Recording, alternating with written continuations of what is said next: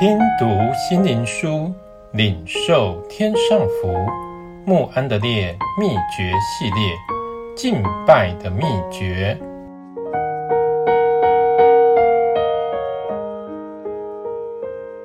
第二日，神是个灵。神是个灵，所以拜他的必须用心灵和诚实拜他。约翰福音四章二十四节原文。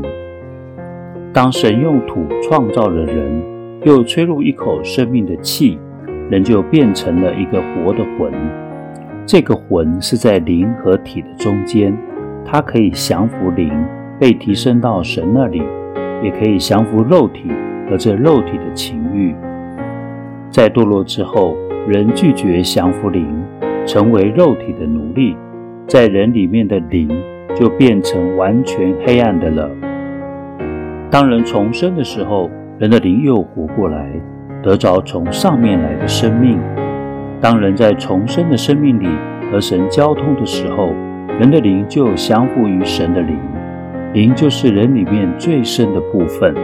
诗篇五十一篇六节：你所喜爱的是内里诚实，你在我隐秘处必使我得智慧。耶利米书三十一章三十三节。我要将我的律法放在他们里面。以赛亚也说：夜间我的心渴望你，我里面的灵切切寻求你。这个心必须进到隐秘处的灵的深处去，起来寻求神。神是个灵，极其圣洁，极其荣耀。他给我们一个灵，为的是要我们与他相交，紧紧跟随他自己。但是这个能力因为罪，就渐渐失去了。除了将我们的心在安静里献上给神，让他的圣灵在我们里面做工之外，就没有别的恢复的方法。